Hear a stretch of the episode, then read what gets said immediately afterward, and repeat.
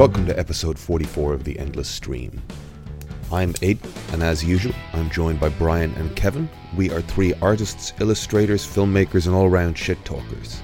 Each week, we take some of the endless stream of content brought to you through Netflix, Hulu, YouTube, Amazon Prime, Disney Plus, Spotify. Wherever you get your content, we take a chunk of it, we watch it, and we talk about it. This week, we're talking about the Disney Plus release of The Eternals, for those who haven't seen it yet. We're talking about the ongoing book of Boba Fett, and we're also touching on the Irish film Redemption of a Rogue, which is on Netflix now. We also talk about some other pieces of Irish cinema and how we feel about the representation of Irish culture through the films that we put out. If you like what you hear, please consider subscribing to the podcast, give us an L rate and review, that all really helps us out.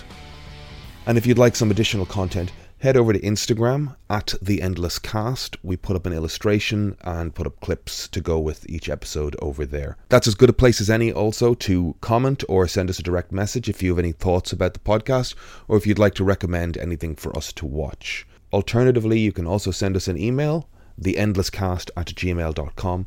You can reach us over there.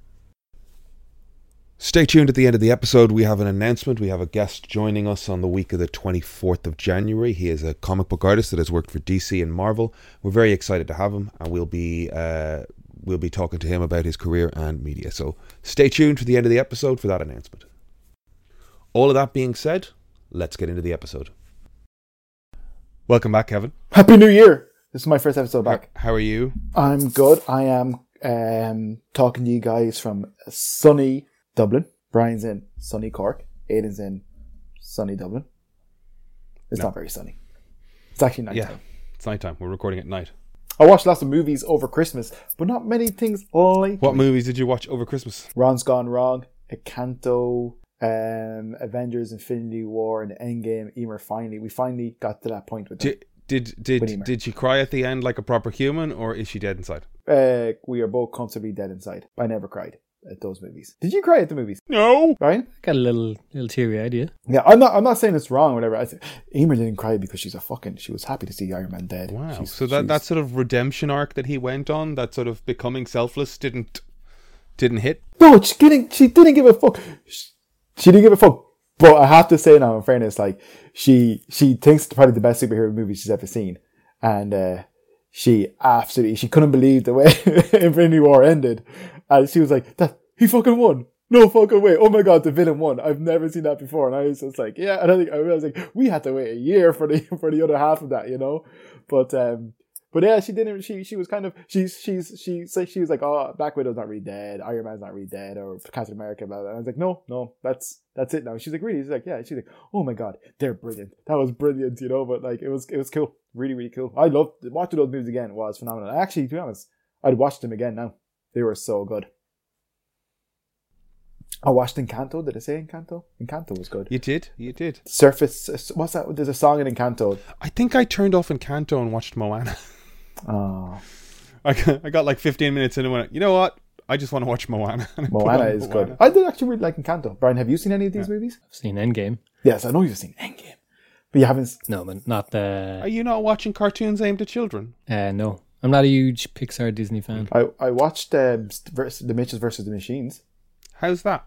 I did like Soul. Soul was, Soul is I- great, Brian. Yeah, I, I yeah. but I'm a I'm I'm a huge I'm a huge Nine Inch Nails fan as well. Though. that, that, that movie is about that movie is about jazz music, Brian. Um, no, don't think so. I think Brian's incorrect. Um, I watched the Mitchells versus the Machines. That had rock music in it, Brian. You'd like it. the Mitchells versus Machine. It's okay.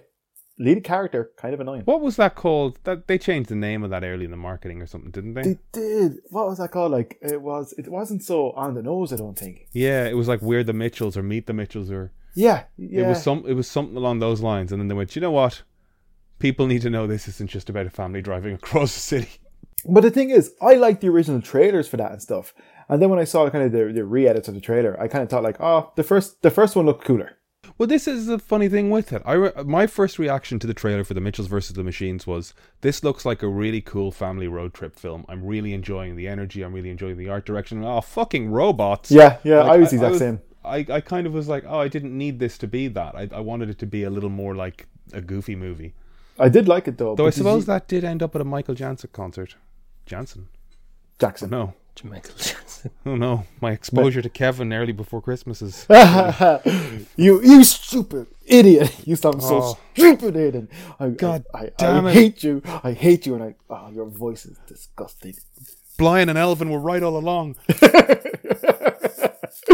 um, what I was gonna say, uh, but Ron's gone wrong. I loved, loved that movie.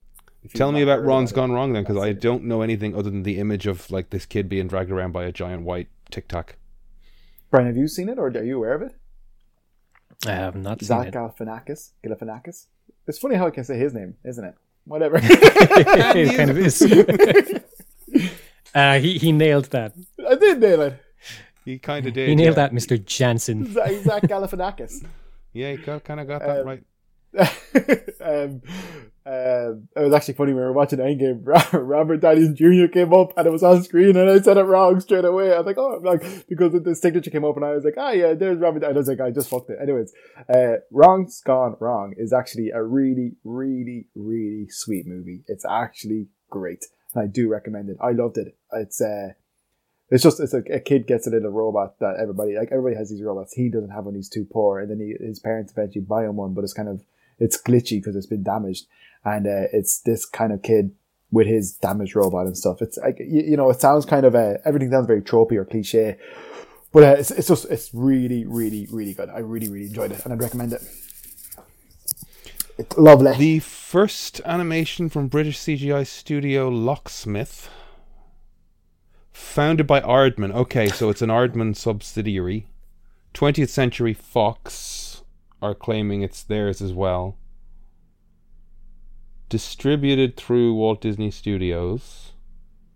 Yeah, it all gets very um, fiddly when you start looking at like the number of production companies and distribution things. Because like Cartoon Brew had an article during the week that said Disney's first hand drawn film in years is looking great, and it was the Bob's Burgers movie.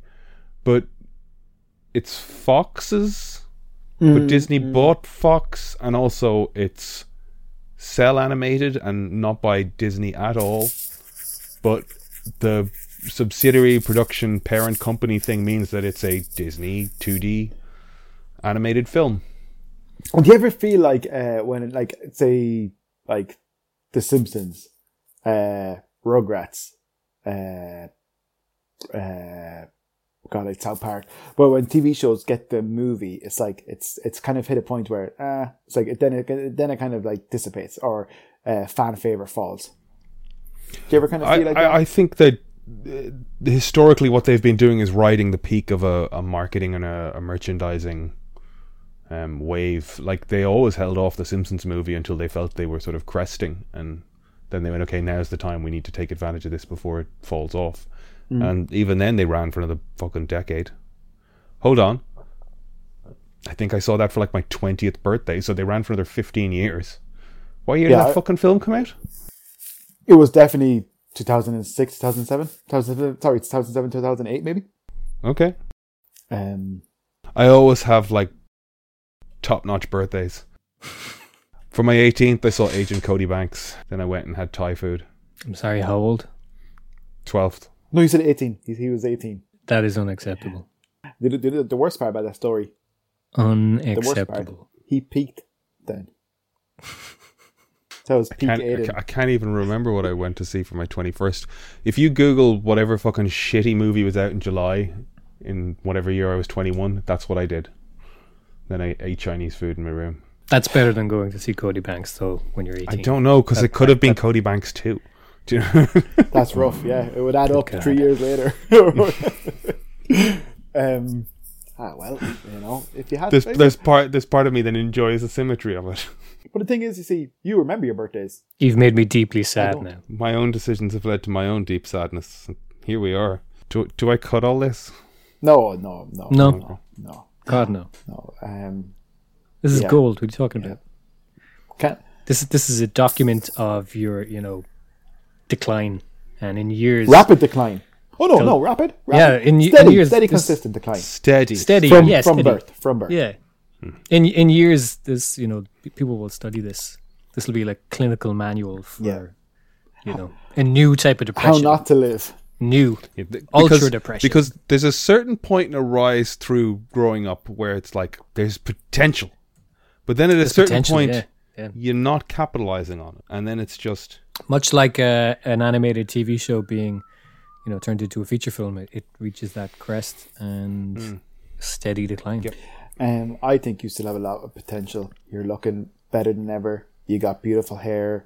You have a beautiful full goatee going on there. Um, you know, you know why you're doing because great. Fucking the side growth has gone to shit because I'm descending into inability to. Uh, I, I don't think it's gone to shit. I think that's in your Yeah, I head, to think so as well. You just need to grow it all. Yeah, it doesn't. It doesn't work like Yeah. that. Beards don't Yeah. work like that. I don't. And it was, you're great. Yeah. You're beautiful, Brian. Because I, I, I, I actually I don't even remember how it happened. How did that happen? I found a bunch of photos on my phone anyway that are saved in there somewhere, and there's a photo of you uh, looking magnificent, and you've never had that much hair on the side of your face. Hmm. It's always it's always been up front. You've just had a bit. Uh, it's only in your head. Well, and when you grow it out, telling it you. grows thick, so it, it hides it. yeah. I, I will find the photo. I will send it to you. You never had that much hair at the side. It's in your head. you always look great. Not saying it's patchy. I'm just saying it, it's never been. It's in your head that it's Decline. Tinned. that you've that you've thinned it. Yeah, Yeah. with your worrying and fussing. It's not true. Yeah. No, you're still a handsome boy. You're both handsome boys. You're still steadily declining. Don't don't get me wrong. Yeah. But your your beard is fine. Your beard's grand. Don't worry about Yeah. it. Thanks, thanks, guys. You're welcome. Don't look up. Don't watch it. You know what I'm saying? Awful Did you not enjoy it? I was shy. Completely The only shy. people who didn't enjoy it are people who can't handle the impending climate apocalypse. Kev's always had a you know a anxiety around the end times, so of course he's not going to like. He it. never liked Captain Planet. Um, I used to have an anxiety. No, that was optimistic. Yeah, I That used to have an anxiety about the end times, but certainly the last uh, three years, um, that has that has absolutely. And this film brought it all back. Don't lie to me. Don't lie to me. Actually, I'm dating Emer three years, but that's not that's that's just a coincidence. Um, no, kind of just I don't know. It's just like a great cast and stuff, but not a good movie. I thought it was great. Did you? What did you like about it? It's funny, Parts of it, parts, very few parts of it were yes.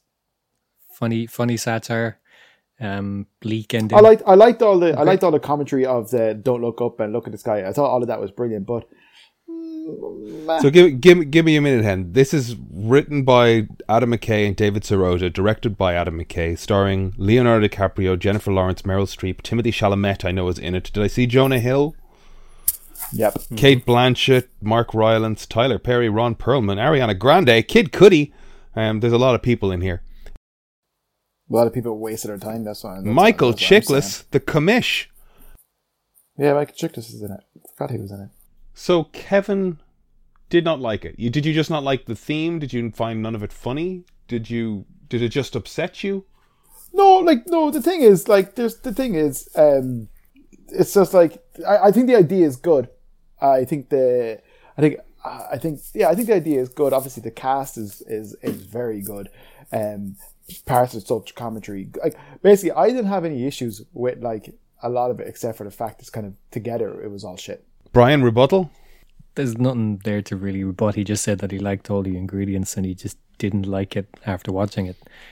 He, he said nothing new there. Okay. He didn't tell us why he didn't like it. he just Um, said I, I still didn't But like I it. think I think like I think it was overhyped. I don't think it's that good a movie. I don't think it deserves all the attention that the hype it got. I think if if this, I was think a- it got very middling response I to didn't see any hype. Yeah. I, I've seen more people dislike it and say this is the worst edited piece of trash I've ever seen. Like I've seen so many people who just do not seem to get, you know, um, documentary style satire. No, I get 'Cause- documentary 'cause- style They- satire. I get it. No, no, I'm not talking. I'm sorry, I'm not that's talking to you. I'm saying, I'm saying, Cut that. 'Cause- cut I'm that. saying He's- the he's major, the majority of talk I've seen around this is people who is people who just really didn't like it at all. Yeah, I don't know. I- I didn't was see let any down. I was hype for down. it. I was expecting something really great, Yeah. and I was let down. Did you enjoy The Big Short? It's nice to see Leo date a woman his own age, though. Yeah, but I didn't like how he got all. In movie, yeah. Of course, you'd never do it in real life. Yeah. did did he have to be paid to do that? You- you- well, technically, yeah. but I didn't like how he cheated on her with Cate Blanchett. I liked Teddy. Teddy was my favorite. Teddy was probably the best person in it. Did you see the post credit scene with Jonah Hill? Yeah. Um, and the the the high the high pitched voice iPhone guy, awful. You know what though? Most of the characters are not particularly likable. Do you know who I see in the cast? And I True. think I'm right in this. Um, I see in the cast Melanie Lynskey, um, who was in Two and a Half Men for years, and Yes, that's that's. She plays Leo's wife. Yeah. I like her. I rem- I remember you saying no. Let me rephrase this. I remember thinking when I used to watch that show that she is doing a very good job at this character, and was one of like the central like I know these shows are just recurring bits and whatnot, but like I remember thinking she was really good at this. And then you never saw her again, or I never saw her again. And I'm just kind of like, oh, cool. She Probably made working. plenty of money. It was it was one of the most popular TV Yeah. shows for inexplicably long time. And she's probably got that syndication hmm. money. Good for her. I, I mean, props to her. Um, I hope she does yeah, I anyway. hope At least so. I hope that's why we haven't seen um, her. Yeah. That uh, that show was awful. Especially for suffering on Yeah. that show. She had to Yeah. play obsessively, com- like she was. She was Charlie Sheen's stalker in that show. She had to play obsessively in love with him. That's a tough acting gig. It's a tough acting gig. As I consult my complete Two and a Half Men DVD set, um, I remember thinking, you know, you she was. you bought. Did you, bought- buy that on your twenty fourth birthday? Shut up. You deserve to be sad. I fell off once Ashton Kutcher came into it. Fuck that guy. No, you fell off Um, long time ago. Emer's father didn't like Don't Look Up, which is But you see, that's the thing. I I heard very middling and like a lot of people disliking it. I heard it got a really qu- well. The the response I registered from it was like a bad response. So when you were like, I didn't like this, I'm like, yeah, that's par for the course. And then when Brian was like, I really did, I'm like, oh, okay. Yeah, I don't know. I like not not not Kev because um I guess that you know Kev just didn't like it for whatever reason. But like I said, the majority of people I've seen talk about this, I get the impression they really. Do you know what I was thinking about this kind of yesterday because I was watching the Inter- Eternals again. I think people get. I mean, I know they do. I get they they get really uncomfortable when they're kind of presented with a thing that alienates them in a way, and I can't I can't imagine somebody watching this movie and not feeling a bit alienated because of or kind of kind of dissociated in a way because it's it's it's it's too on the nose the parody at this point. There there is literally this looming crisis and the way it's being spun for profit the way it's being denied and like the climate stuff oh this is the other thing like I, I saw people talking about it i saw people talking about it that thought it was about the pandemic like they, they thought that it was in response to that because that's happening now like they you know They're missing the point. they're they're kind of not aware of Climate change. this, this- Leo's in this because he's he's he's a big environmentalist. He's done a lot for it. He, he got a tree named after him this week, I believe. like just um, a, a, a yeah, peop- species or a, a one tree. Species, species. Um, but yeah, no, like Datus juvenilius. of course, of course, people are going to, of course, people are going to dissociate in a way with a kind of a concept that is, you know, something like this, or even in Eternals, you know, the idea that, um, like Etern- Eternals, if when you think about Eternals and what it's actually saying, and how it is affected, I don't think people any anybody kind of mentioned this, but somewhere on some level, especially about people kind of raised here, but it's effectively saying like this, the Celestials are gods. There's, there, like as far as the MCU is concerned, there's not a yet a power above them, and our existence is we're, we're created by them, and it's artificial. And like when you when you consider you know what what role religion plays in spirituality and leadership in the real world, and this movie is effectively saying all of that is bullshit. We're created by space robots to make another space robot and everything humanity has done. I don't think people were even consciously kind of aware of that point, but I think that's I think that's part of the reason there was a disconnect with audiences because of, of what I was saying, and I think it's the same with Don't Look Up. It's it's like I said, people people didn't get that it's about the climate crisis. People thought it was about the pandemic, and the fact is, it's it's a very on the nose parody of what the response would be if, if something if something was going to like if yeah effectively the climate thing but uh, like if, if something was about to happen tomorrow just the paralysis and the inaction that would occur. And I, I think I think that's hard for it's hard for people to, to kind of connect with that. People seem to miss the idea that like or at least people in the locales that we are or that we see in the media, you're missing the fact that like there are areas of the world that are underwater at the moment. And and that is climate change writ large. The the concept of, of, of climate refugee a, a climate based refugee problem is like it's just creeping slowly forward and forward and people are like kind of missing the point that like, you know, this is happening. These people's homes are gone, you know, and that's because Louisiana is going to be underwater in 20, 30 years, maybe less. You know, it's I have to go. I have to go there before it goes in the water. yeah. Let's and and let's do endless that. stream trip to Louisiana this summer. Fucking Aer Lingus flights are low. Yes, Just Brian was making some very good points there about the movie, but I also just wanted to say that uh, I actually did think the movie was like kind of.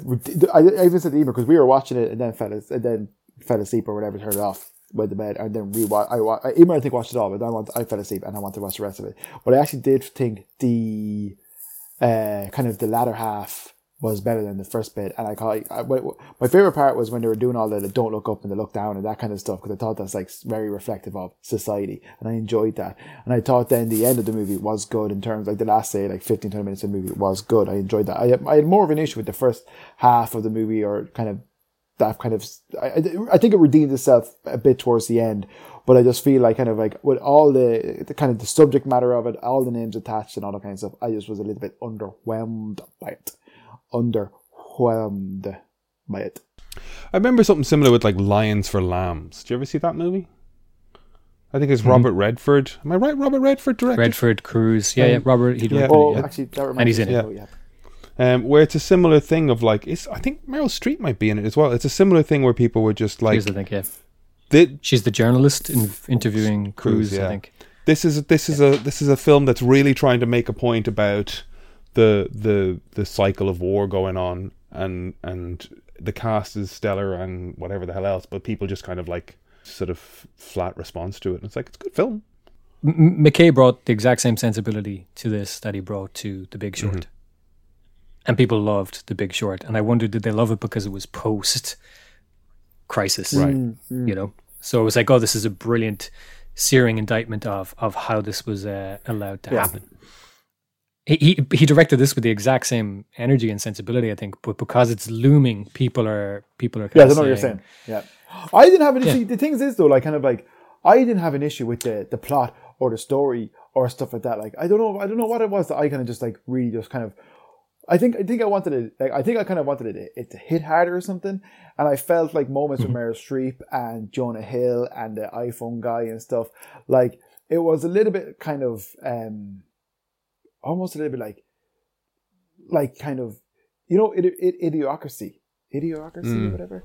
I think that's I Yeah. think that's kind of a. I, I really like that movie. I think it's really good, but I kind of felt like uh, it was a little like I, I th- where I thought like kind of this would be a little bit high highbrow, more highbrow. It felt like kind of a little bit like I see what you mean, yeah, because yeah, because in places this was a bit yeah, that cartoonish was weird, man. in terms of like, yeah, yeah. So like, it, it, yeah, it needed to go maybe full, full kind of um faux documentary or full idiocracy. Yeah, right and instead it was yeah. somewhere and in I the think middle. that's yeah. kind of stuff like that. Maybe I get that. I, I didn't like, you know. Yeah, That's- no, I get that, That's, that's what it is. But like, you're the first person I've heard kind of say that, and like I, I totally Yeah. agree with it. Is that I, I I thought it did it well, but I can I can totally see an argument for somebody saying no, like it, it didn't match these kind of tones well. Yeah, because it was even even some of uh, DiCaprio's performance was a little bit like I'm not too sure if you're like kind of like a now a high roller like kind of uh, aware of yourself ego you know loving the attention of it or you're kind of like a wreck of a kind of human with like a He's Brian low, Cox. low self esteem. It uh,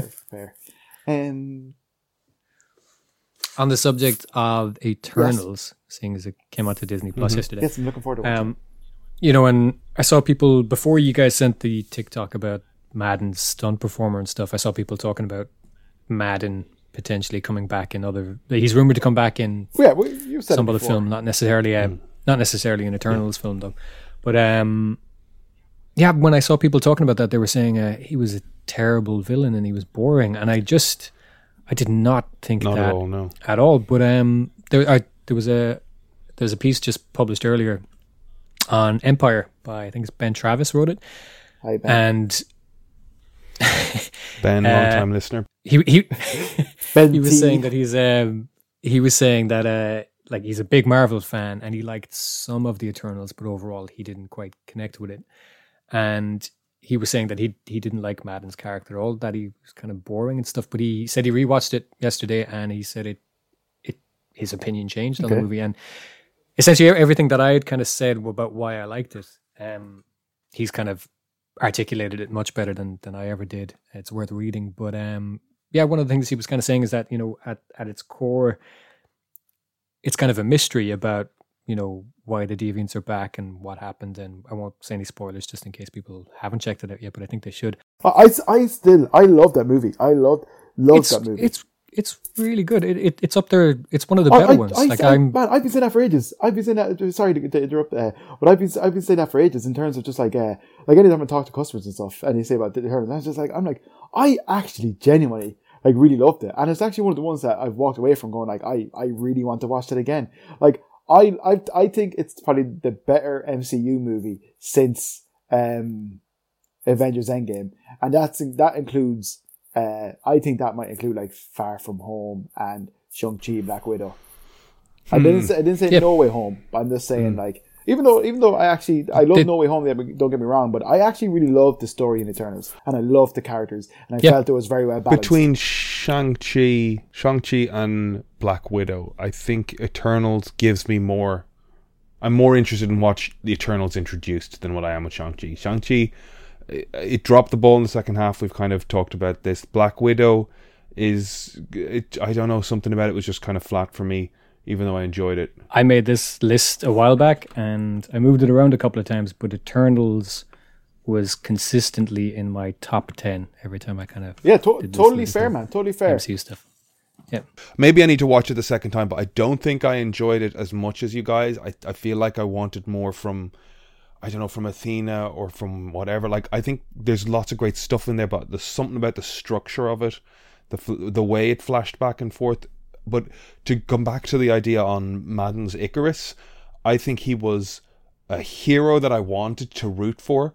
And a villain that I was sad for at the end of the day. Do you know what I mean? Like it, Yeah, it's it- it's brilliant. Like, he- he- Yeah, like what he, what he does, you know, he's kind of acting out of blind faith at first, and then he's he's kind of defying certain things towards the end, and it was like it was properly tragic. Um, it was great. Um, I, the it's definitely in like it has to be in like my top ten, maybe top five MCU movies, only because uh, like when I think about the MCU and uh, MCU movies and watching wanting to watch them with Emer and which ones I was excited for her to watch, that's high in the list.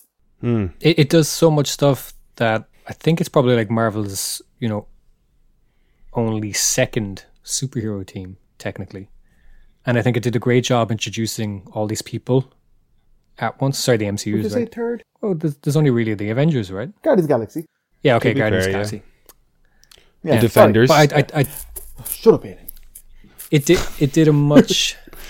The worm has turned on Aidan in 2022. You're sad. now, I don't call you the worm to your face often, but The worm. There's so much in there that it, that it, I, I thought it did really well. Like big cast, really likable cast.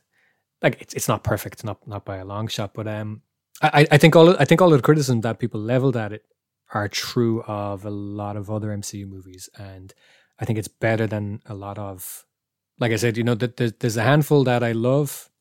There's a few that are good. I think for the most part, the MCU is mostly mediocre with like one or two really bad ones. But this is one of the good ones. Like it's, I really, really do enjoy it. It was, it's great that so much stuff that I kind of really didn't appreciate the first time. But like, uh, I think it was Ramin Djawadi did the the music for it, and some like kind of, it's a proper kind of almost hard rock superhero theme, and it's big and it's it's just borderline cheesy. I'm and happy you liked it now. It's great. Yeah, Like, I'm happy you like it more now. no, no, I, I, I like it as just as much as I, I did because I, I really quite liked it. Like it's not on a rewatch. I'm just saying that Mm, on a rewatch, I think there's a better case for it. I think I, I, I really don't see how anybody could watch it and think think it's balls. I, don't- I don't see how an MCU fan Mm.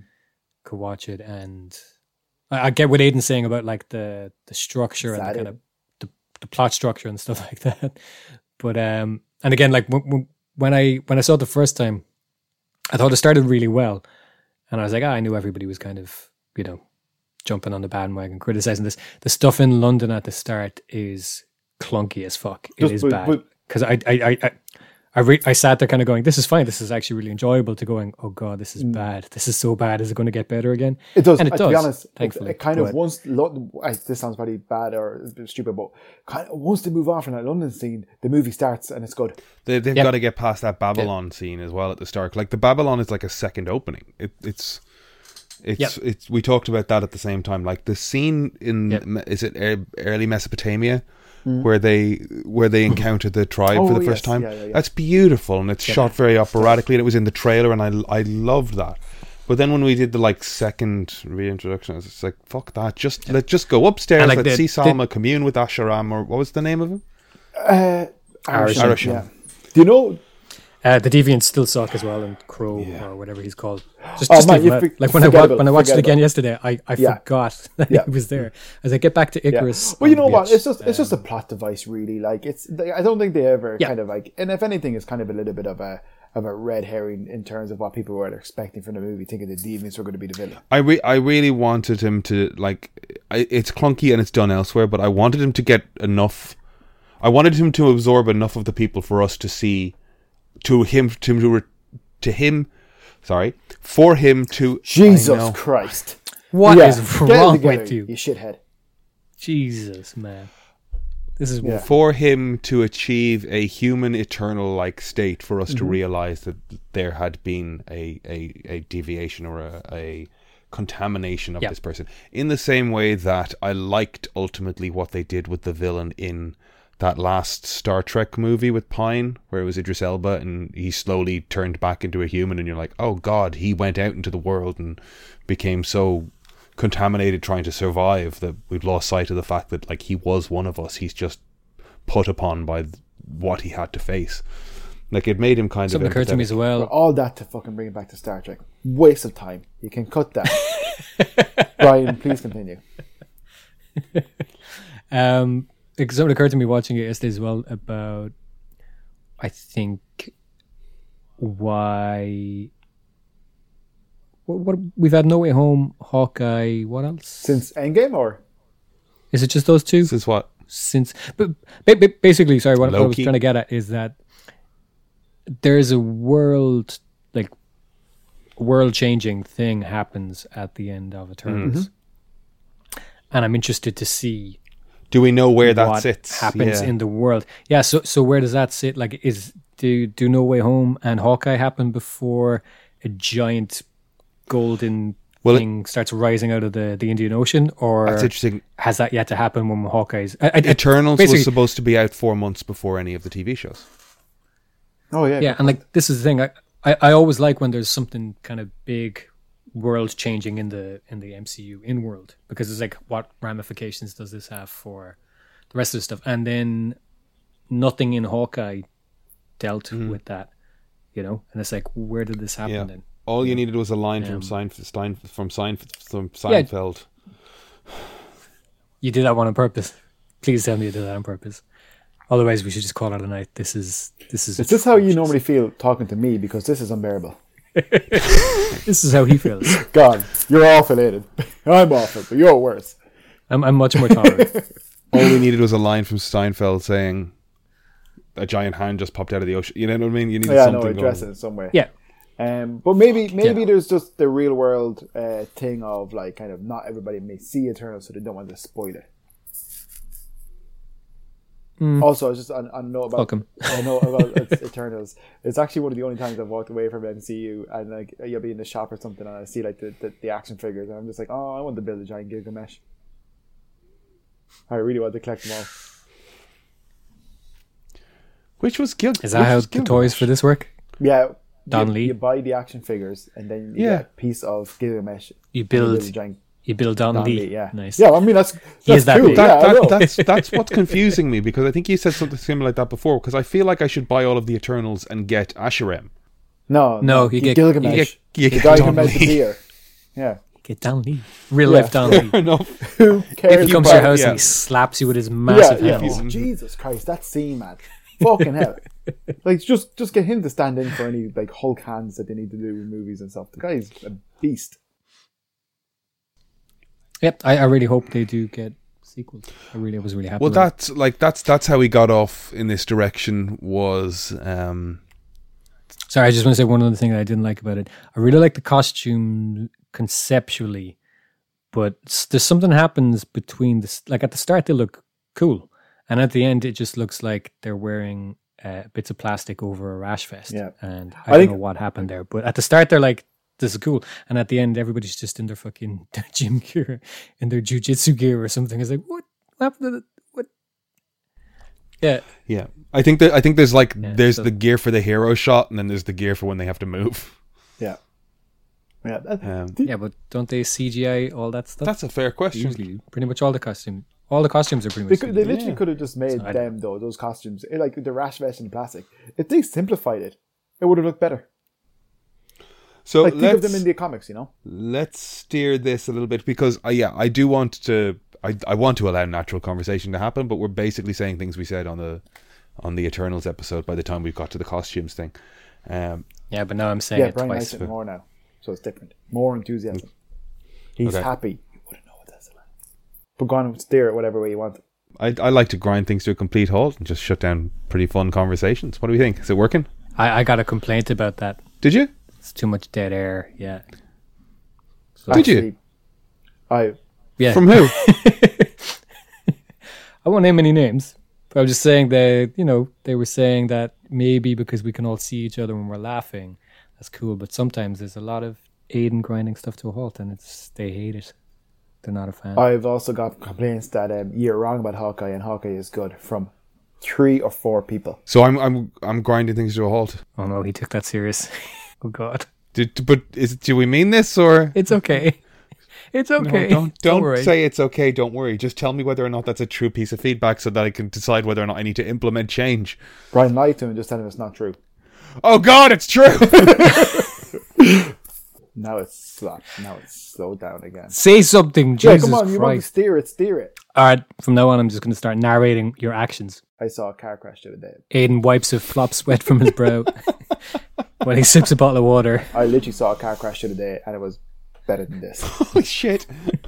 Did you watch the Book of Boba Fett this week? No, I didn't watch it any week. God, I was watching it going, this kind of sucks. Oh, no. um, no, no, that, I'm, I'm being harsh. Uh, I was watching it going, this isn't as good as last week, and I'm curious to see whose name is on the credits at the end. Um, I was also, it kind of occurred to me that if this was an entirely new franchise, Mhm. like if Star Wars came out even five years ago, let's say, there's a lot of there's a lot of production design that is intended to make it look like it's part of the same universe that was established in the 70s. Mhm. A lot of it, particularly in yesterday's episode, doesn't work. It Hmm. it doesn't look retro. It just looks bad. Do you mean the Vespas? Is- The Vespas were part of it, but not just the Vespas. Just there's a lot of stuff. Those two big green dudes, they look Those- like those- two pro saw- wrestlers wearing Yeah, pig I masks. saw, I saw like pictures of those there's chunky boys, and let me tell you, hmm if I ate meat, there's stuff like that that that just doesn't work. um, Interesting. Um, I thought I thought a Force It- it- Awakens it did a good doesn't job look- of it- kind of retaining some aesthetic, stuff yeah. and yeah. I, I think that there's a little bit with that, and I, I know what you're saying about the Gamorreans. There is something about the way these this show is art directed that is cleaner and drier and shinier looking and more palatable to a viewer. I think like it it feels like the the sort of matte look that you got in the Clone Wars cartoon. And I know I'm only saying that because Filoni's involved, but if you go back and watch Jedi and you see those guards in Jabba's palace, there's a stickiness to them. They look like they're sweaty, oozy pigmen that have just been like they look gross.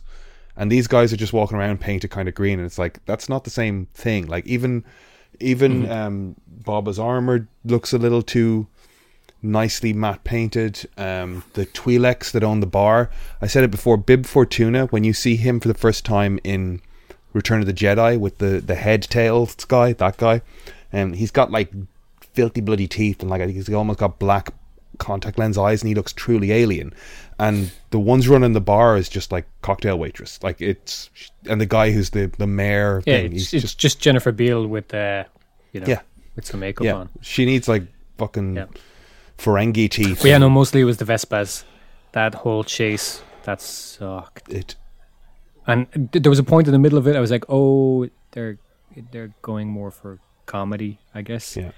But I don't know. Um, uh, somebody said to me Spy again. Kids. There's there's some bad action. Yeah, Spy Kids. I mean, that's the obvious Yeah. one because just because it's. But yeah, no, it. Uh, weak episode. I think. Another thing though, I saw people talking about, which I don't agree with, but they were saying like they just need Fett to kill someone. And it's like, it's not. I don't- I don't even know different that it's- He, he already killed someone anyway. He shot a rocket at somebody. He blew them up. So I don't know what they're talking about. But they're also telling a, a different story. They're building. They're clearly building to, you know, him coming to some sort of decision. He's he's making a choice to for non-violence, but he's also going to come up against the people who wiped out his, you know, adopted family. Clearly, that's where the story is heading, and it, it he's going to have a choice. Then is he going to go back to this old version, or anyway? There's a lot of people don't like the show because they they want him to be they want him to be a villain, and that's just not what they're making. Yeah, there's there was a moment in it that I think was kind of telling of that. I was like, I'm making too much of it at the same time, but like, keep your eyes on him, and then he stops and thinks and sort of apologizes because the guy has one robot eye, and it's like, I hope I didn't offend you by referencing your robot eye. I'm like, I don't think the Boba Fett that I pictured would have given that a second thought. You know what I mean? But like.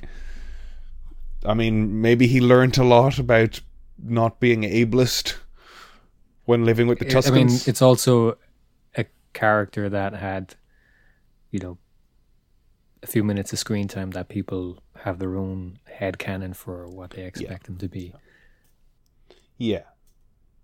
I enjoyed a lot of it, but like it's still a case of like that speeder chase. This the Vespas don't fucking work. It looks goofy. I understand you've got some idea that like, hey, there can be colorful shit in this world too, and I'm like, yeah, but it doesn't fucking work. It just breaks it. You know what I mean? It like we saw what a colorful fucking young guy's vehicle looks like, and it's Luke Skywalker's speeder, and it's beat as shit. You know. Yeah. Um, And but before we even before we even got to their vehicles, just they they reminded me very much of that season two plotline in Stranger Things. You know, just yeah. there was some there was some awkward dialogue when he when he first meets them, and it was just I know they're going for kind of a pulpy kind of Yeah. mishmash of stuff. they were going for a little quadrophenia thing it- there. yeah, Um, yeah, but it, it didn't quite work for no. for reasons. Uh, It wasn't awful, the but the chase um, as well. Um, I don't know if it's the fact that they shot any of that practically or whatever methodology they use. It just looked so fucking slow. And when you think about when we got speeders for the first time and they like undercranked or overcranked the cameras going through the fucking sequoia woods in San Francisco and it just felt like 400 miles an hour with that with that sound that like that that noise of the speeder bike. Like it's it told you speed.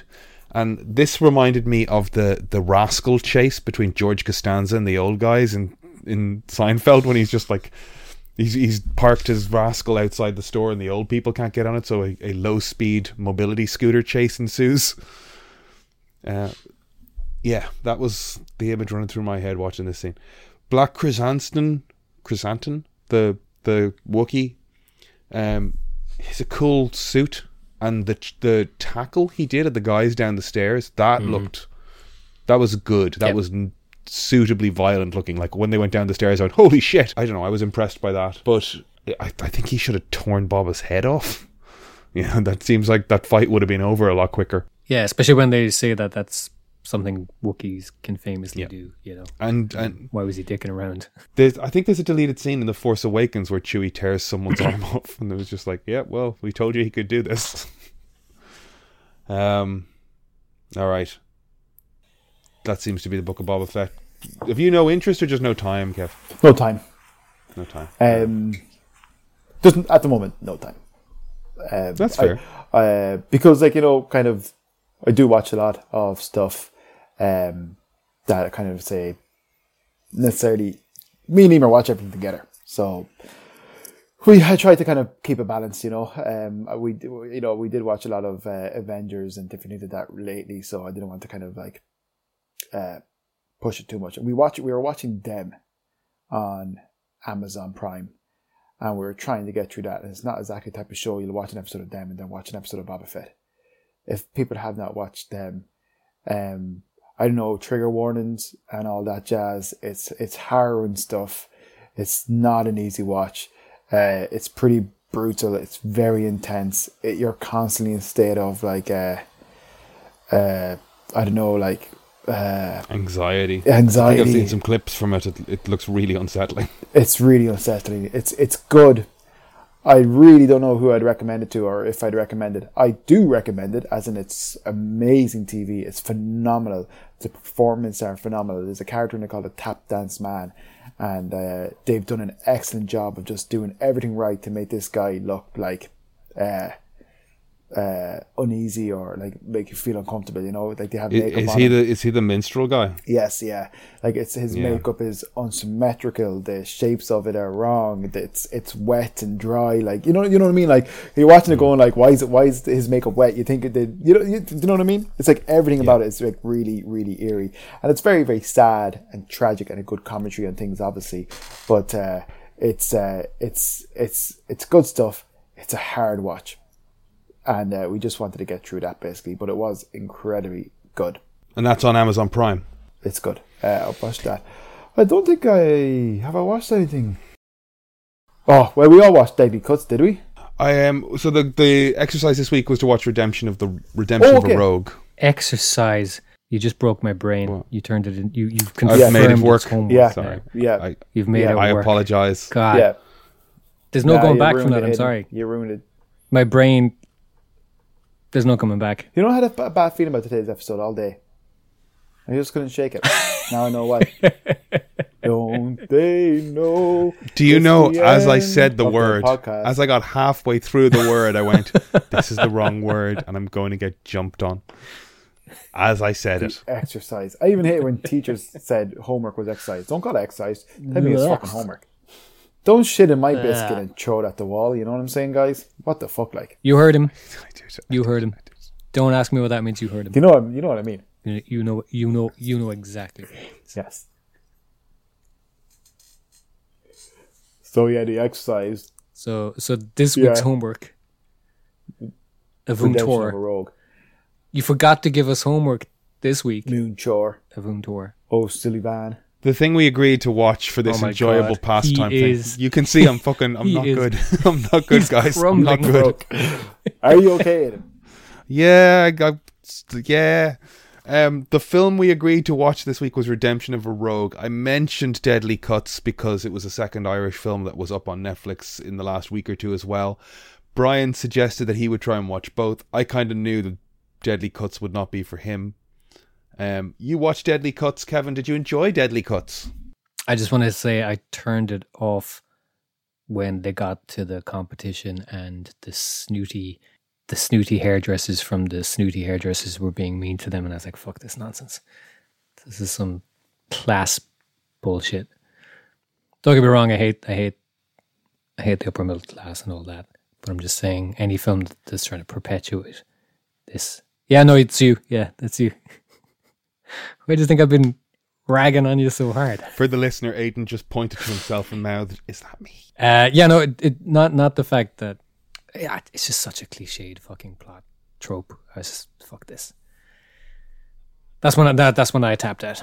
Before that, I you know, You got to the competition though. for, Like it Yeah. takes a it takes I like a to be while honest, to I, there. I wasn't hating it. You know, I, I'm not I'm not going to knock anybody in it, um, or how it was made or any of that. But what really kind of turned me off is that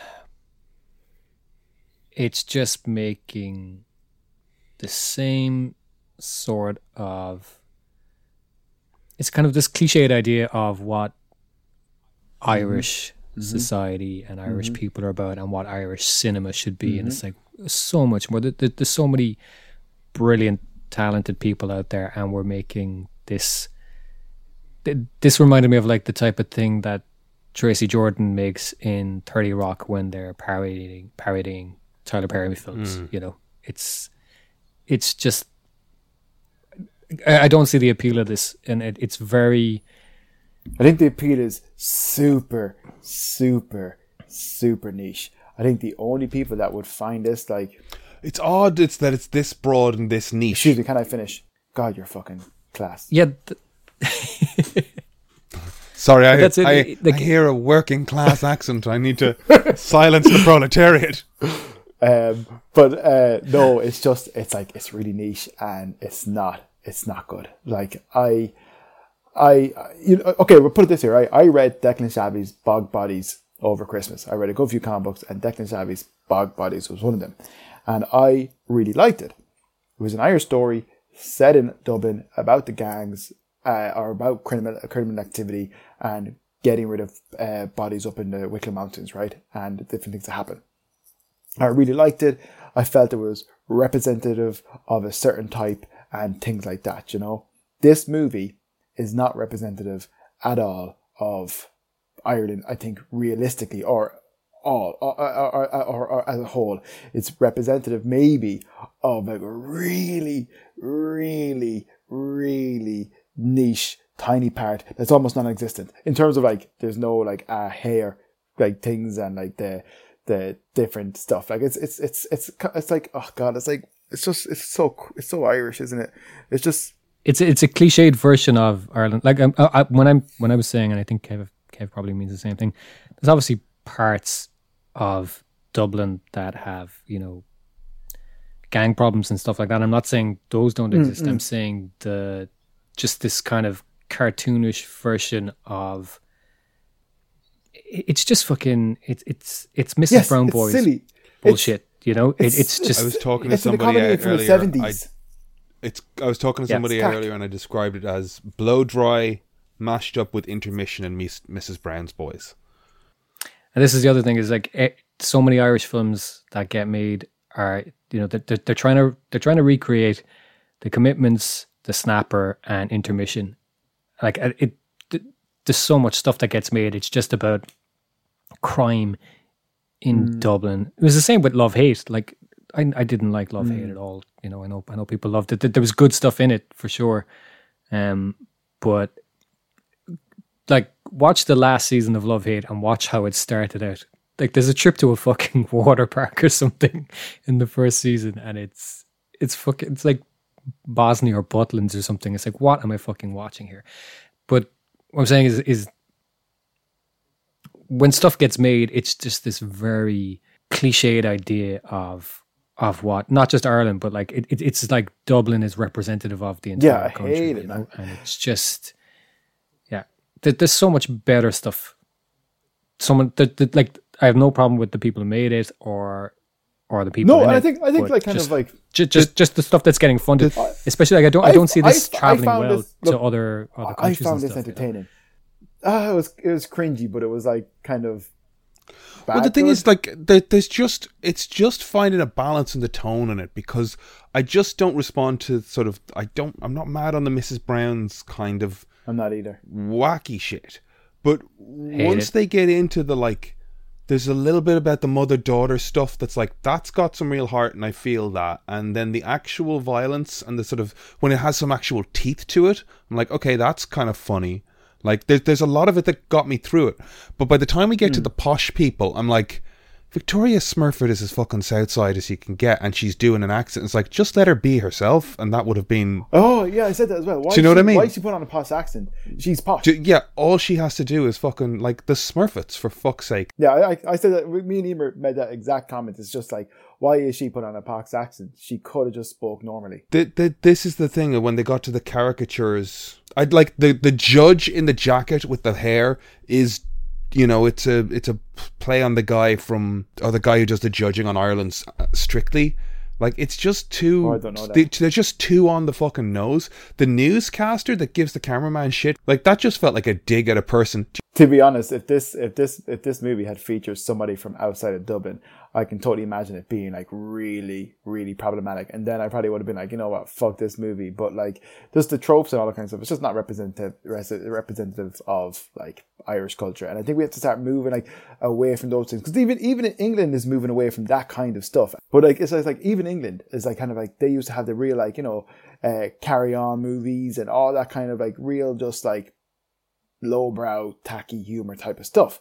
They've even, for the most part, have moved away from it a, a, a, a lot more, you know. But Ireland is still stuck in this fucking cycle of just nonsense.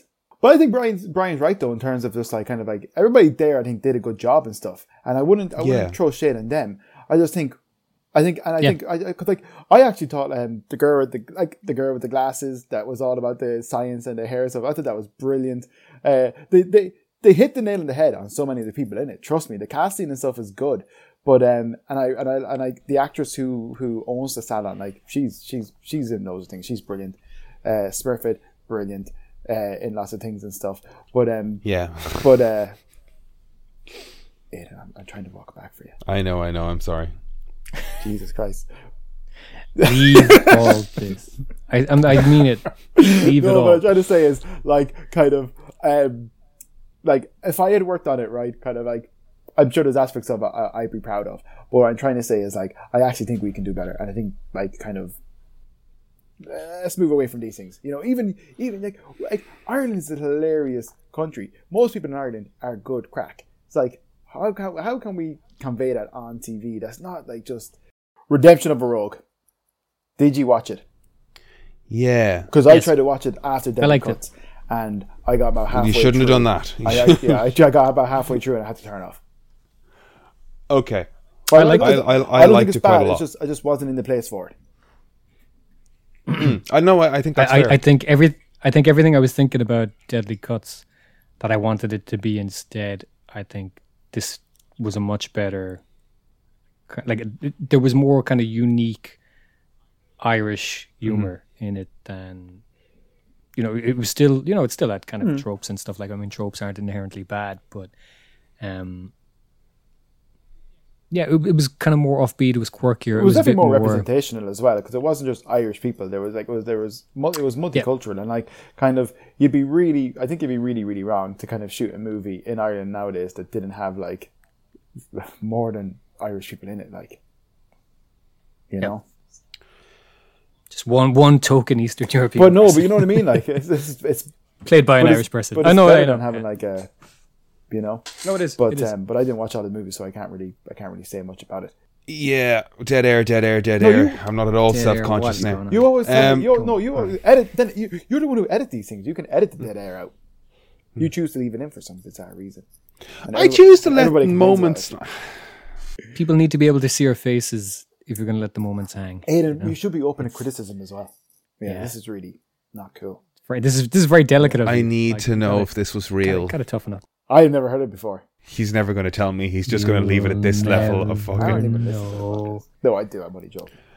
Redemption of a Rogue, written and directed by Philip Doherty, stars Aaron Monaghan, is a black comedy about a prodigal son returning to his hometown to deal with his what previously abusive father. I was just, Um, just for the record, I was enjoying it. The father puts a condition in his will that he cannot be buried the day that it's raining, Yeah, and as soon as he dies, there's That's 40 genius. days of rain. It's kind of right up my alley to the point that, like, around about the time that he burst into a church and started giving out to Jesus, I went, I need to, I need to Google the writer on this because I hadn't at that point looked at who who wrote the thing, um, because. Um, there is a train to the afterlife where he encounters people with with zombified white eyes. Um, there's a a a soliloquy to God in an empty church. Are you saying he ripped you off? I'm not saying he ripped me off. I'm saying that this Sounds person. like saying we, this is- it sounds like I'm s- No, on, I'm sorry. saying that Philip Doherty has a lot of the same influences and same instincts as Same me when it comes to storytelling. Because for the listener, if you watch Nightlink, my short film, which is playing at the Virgin Dublin International Film Festival in February, I think, Um, it um, has a lot of similar imagery and similar concepts and I guess tropes. Yeah, there's like there's definitely some shared some shared influences. Um, so I was kind of watching this, going, "Oh, cool." Um, uh, I guess a little confirmation bias and the things that I like. So I I enjoyed this film. Um, I loved the musical stuff, like the way walking from one place to the other played with like the band and the windows and the the street performers and stuff. It was really nicely put together. I liked all the sort of surrealist kind of shit happening in it and the the memories playing out in a super 8 ratio um with him playing his childhood self. I I, I liked a lot of this film. Um getting to the point where he identifies with Jesus and then gets harried through the streets to the sort of narrative of the the the stations of the cross. I I I really liked a lot of this. You feel- Um, you feel it- some stuff. Do you feel it was better representatives of Ireland and the culture and things? Not culture necessarily, but like more, more, f- more. How did I say this? Like more, not progressive in the sense of, I, I mean, like artistically progressive, maybe than uh, the likes of Deadly Cut and stuff. They had more to say. I think I don't I don't even I won't even go to whatever anybody needed to say in it. I don't I don't think that I'll just look at the portrayals of Irish people. And the the stuff that's going on in Deadly Cuts is it's, it's broader caricature. There's definitely I guess I'm separating caricature from the concept of satire. Right? The the gambling brother who's you know up to fucking no good the the uh, the local business owner that's kind of got control of the place the the the tough guys in the town as well like these are all tropes that we saw in deadly cuts but they just weren't as brash or broad but then it's a completely different tonal thing is. you know It is. It is. Yeah. and so it's it's really unfair to compare the two things. And uh, you know, there's people who love that end of the spectrum, and I'm just like I think the the best way to talk about Deadly Cuts is as, a viewer in that moment, it was not for me.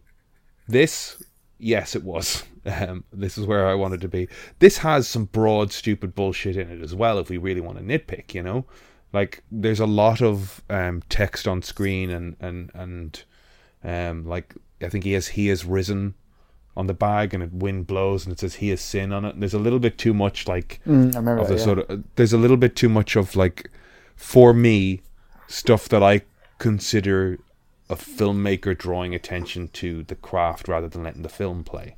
Mhm. Which is what I give out about Tarantino doing. Sometimes I just, you know, title cards or chapter cards. I kind of Mm-hmm. like are not a thing that I. I don't know. I I. I don't. I don't always like them. Yeah. Yeah, because I think you made the same criticism of it. Was it Eternals? Did Eternals have title cards or didn't some big movie have title cards recently? Eternals had an opening crawl type of thing. No, maybe it wasn't Eternals. I feel like Something Some, had title cards recently. Yeah, you're right. what was that? Wasn't Dig, was it? No. No, I feel it was a bit more of a larger blockbuster type of movie. And it had like uh, these title cards that kind of it was some movie we watched anyways. Maybe it was one of the horror movies. I can't remember. That's interesting. Do you remember? Do you know what I'm talking about? We did watch something recently with title cards, and you, you, um, you. I think maybe you and Brian uh, kind of did it. weren't keen on it. Brian, any any memory of that? Not ringing any bells. Uh, Do you recall? Am I wrong? Am I going crazy? Or do you recall that we did watch something with title cards? If anybody's listening to remember, please let us know. so did Suspiria do that? Brian, did you watch this movie? Did you? Did you like it, Brian? Yes or no? Or yeah? Okay, you did. Yeah, I did. Yeah, yeah. Uh, ba- basically, when I was watching Deadly Cuts, and like I said, one one one of one of my favorite books is The Third Policeman, and it's just this great, like, I think it was written in the forties or fifties, and it's it's an Irish kind of take on science fiction and you know kind of metaphysical things and it's just so fucking bonkers you know and we've got so much kind of unique creativity and voice And I know Brendan Gleeson's been trying to get a film of. Was it a film or a play? I think he's trying to get get a film made of the third policeman for a while. My, my point being is that I want to see the fucking bonkers out there Irish sci-fi weirdo low budget you know unique films not the thing about the thing in inner city Dublin Mm, I know, yeah. Let's that we've move seen on a billion it. times fun of, full of Yeah. stereotypes yeah I, I want to see the the kind of offbeat quirky the, something with a its own voice and redemption of a rogue was very much kind of what Yeah. i was looking for in in an irish film it was very it was just kind of all the things I, I want I want to see being made, you know. It was um and I, I can see it I can see it traveling better as well Oh, yeah, because absolutely. people around the world will will kind of say, "Oh, you know, this is this is different. This is anybody who's going to watch a film that's not from their own country is going to much prefer. I think. I mean, I could be wrong. Maybe they're like, look, fucking Mrs. Brown Boys is fucking huge, so maybe they'd love it's Deadly Cuts and I know nothing. Who But fucking knows? um, But you know, Yeah, I, I don't I don't think that this I um, I think the problem is we are not the audience for Deadly Cuts. but again, but I I was all on board. yeah, I thought the at trailer looked fun and stuff. It's just it, yeah, like like I, same. I saw the trailer I think on Hmm. YouTube and I thought it actually looked I thought, thought it looked decent. So I was actually happy to watch it. It was Cree. Cree, Cree Cree suggested it, or Cree had brought it up originally. Actually, sorry, Brian. Cree brought that up originally, as far as I remember. Okay. Um, it, it's like I said, I didn't really have any huge problem with it. It's just, it just feels stuck in that intermission, the snapper kind of commitments thing. That if it were get if if something's getting made, it's gotta it's gotta hit on those. Uh. Yeah, I like, know. That's what it feels like. Um, so yeah, no, I, I really liked Redemption of a Rogue. Was, I um, I think that this actually has.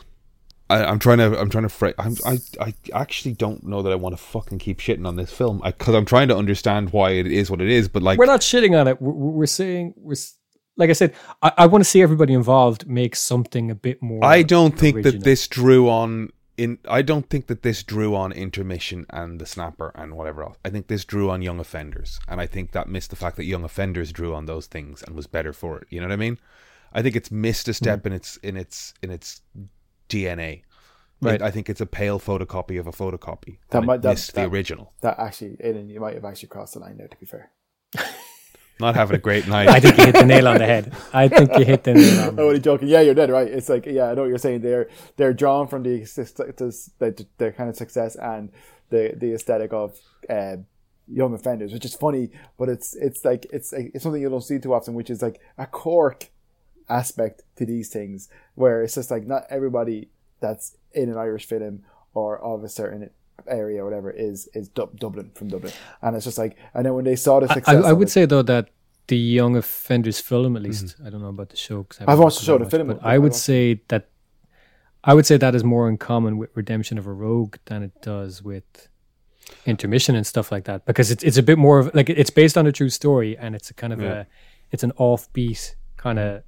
Look at that whereas like I said the Deadly Cuts was just kind of the, the breaking point for me was when they got to the the competition and the people from the you know the the up D, upper kind of D4 market uh, stereotypes Salon.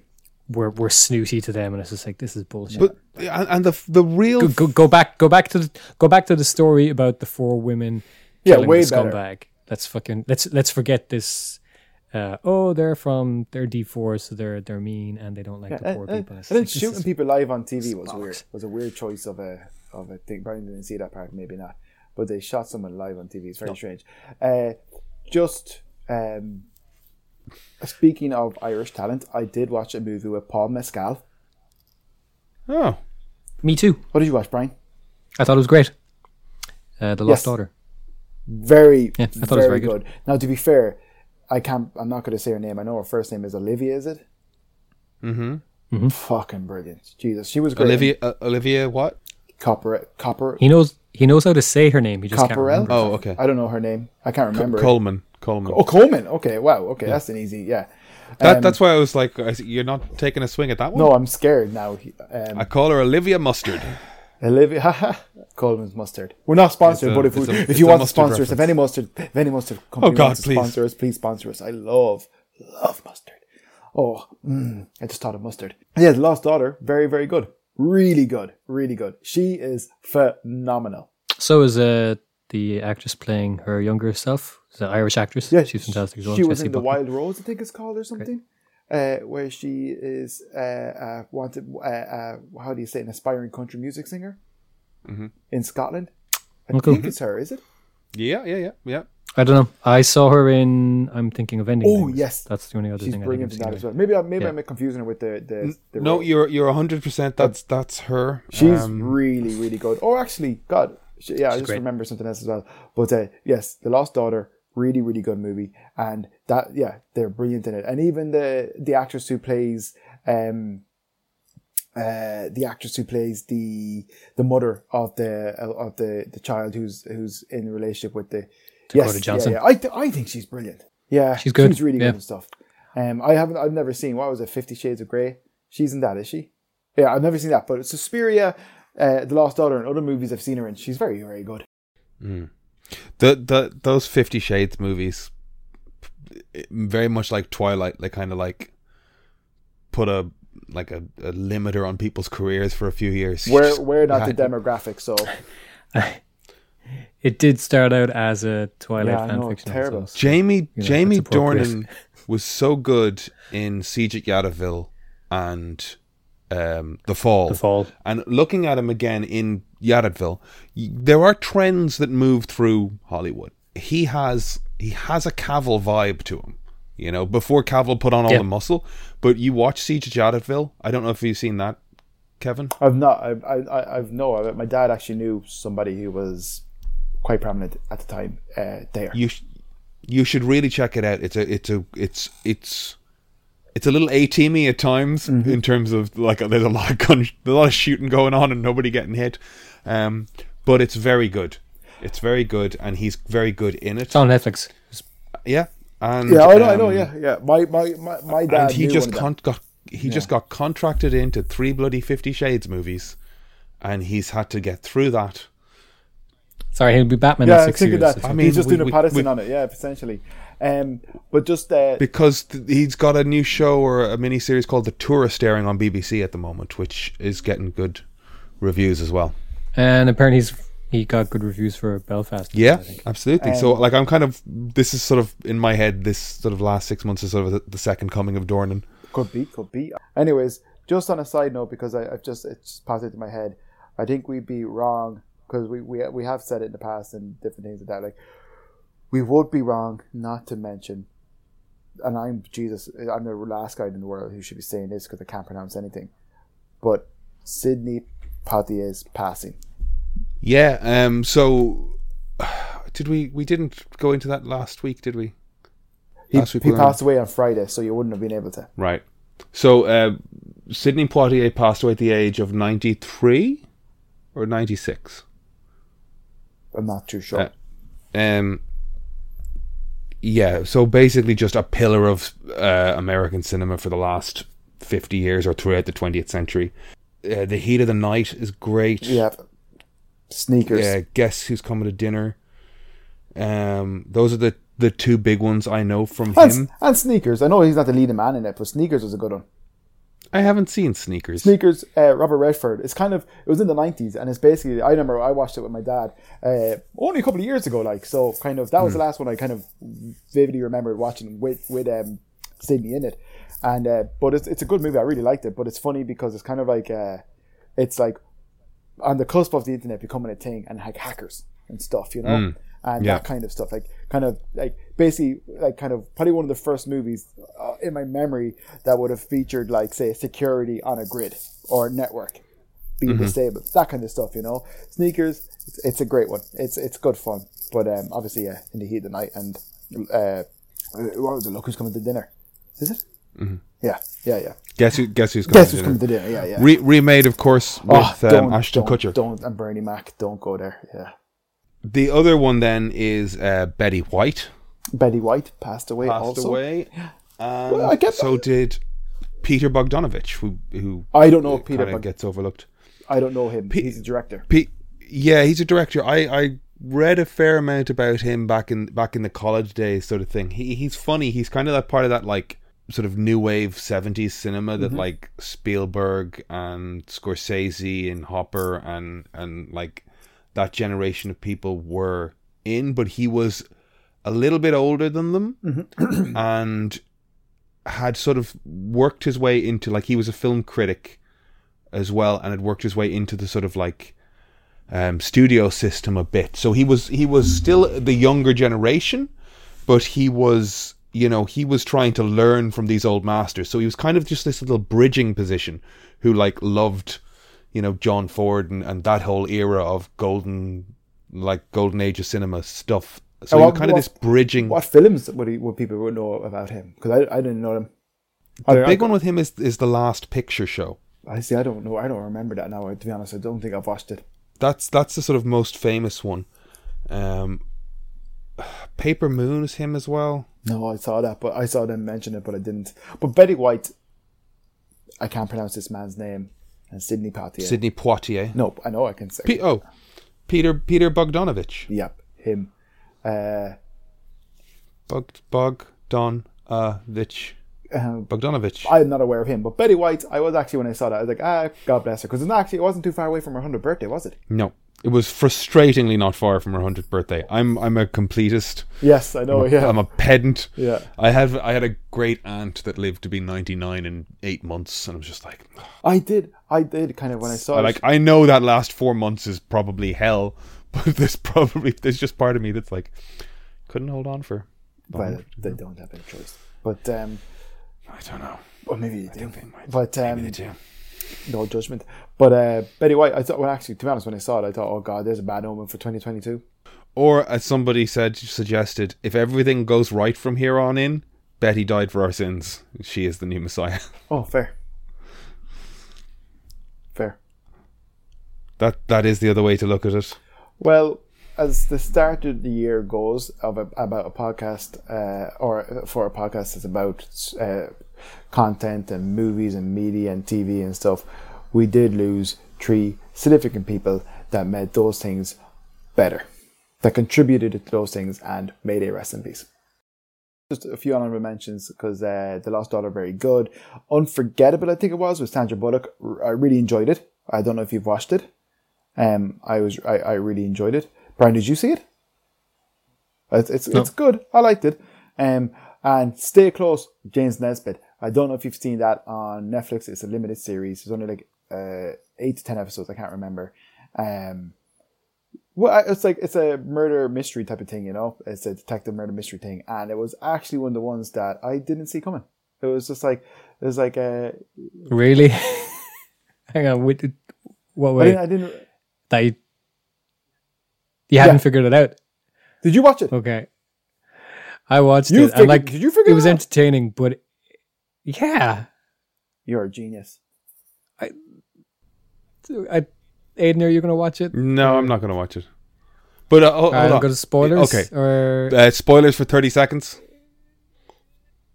spoilers for 30 seconds. She's the only spare character who's the common thread. Like all the murders are happening at the nightclub. The guy she said has come back.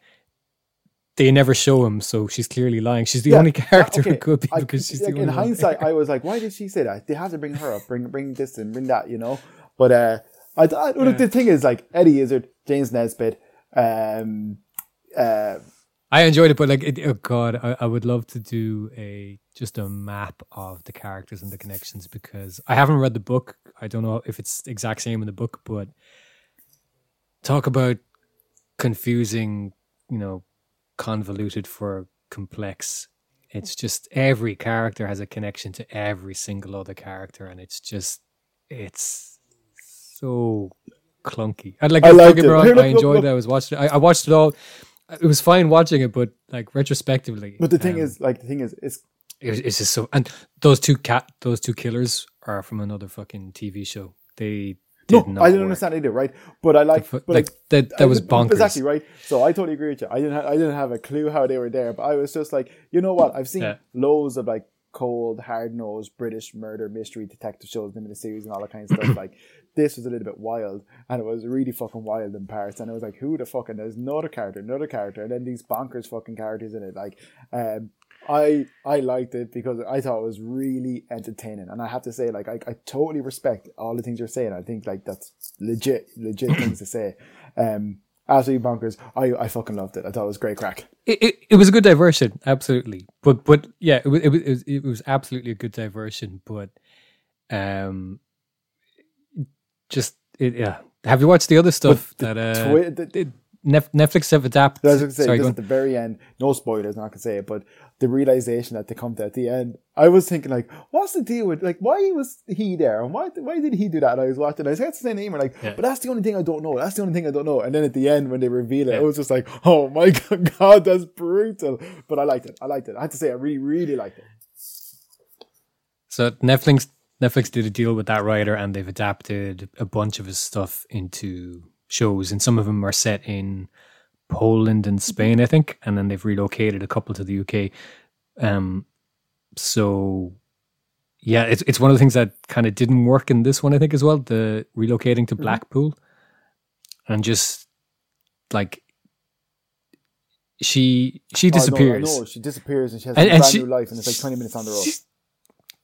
Down road. Like I can see that working in in Yeah. New York or even just in America, where like she could be in a different state or something. But uh, the, the guy's looking for her for eight years. she's in, she's still in. I know. I, here, look. It's I know. I so know. silly. Like there's stuff like I definitely like. I it's like I think it's I think it's a good thing about my brain. It's like I, I can lo- I can overlook glaring flaws. It's a coping mechanism, obviously, for something. But that's it. That's another episode for another podcast, another show, a different show. But uh, I thought it was I thought it was good. I really liked it. Really liked it. Oh, the shows that that person wrote then, so I can check him out.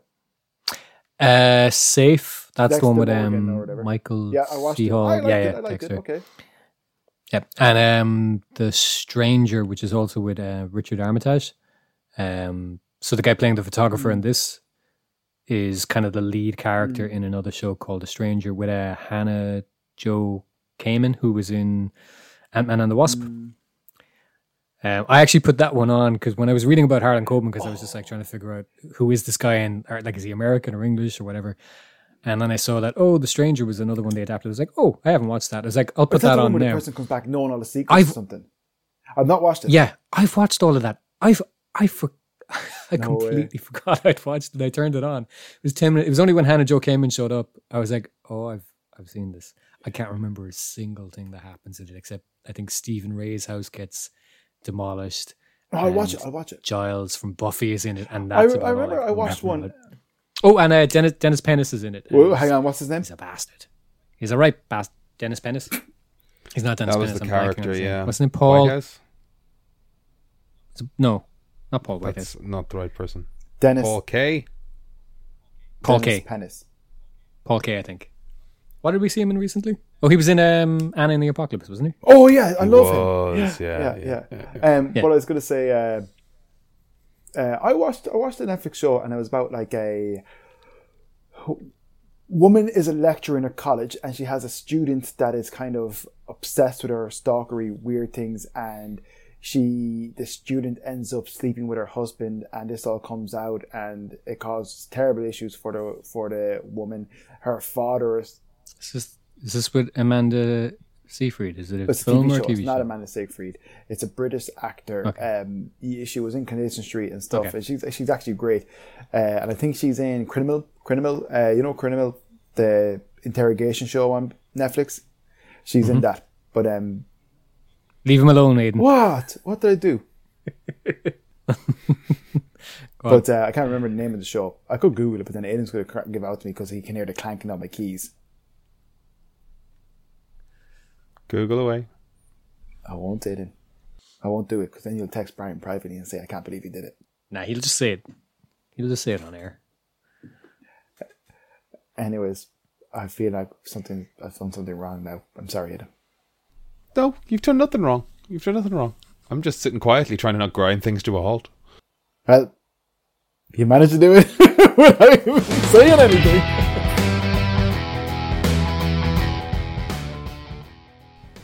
Just jumping back in here at the end of the episode to say that we are very excited to announce that we are going to be joined next week on the 24th of January by comic book artist Khoi Pham. He has worked on The Mighty Avengers and Teen Titans for Marvel and DC, respectively. We're very excited he'll be joining us to talk about his art mentoring programs, his comic book art career a little bit, and we're going to be looking at the Amazon Prime series Hanna at his suggestion. If you're curious about Khoi, head over to khoipham.com, K H O I P H A M.com, and you can get a look at his work and information around his mentoring programs. An easy way to make sure you don't miss an episode is to subscribe to the podcast and go and follow us at The Endless Cast on Instagram. Thanks, everybody. See you next week.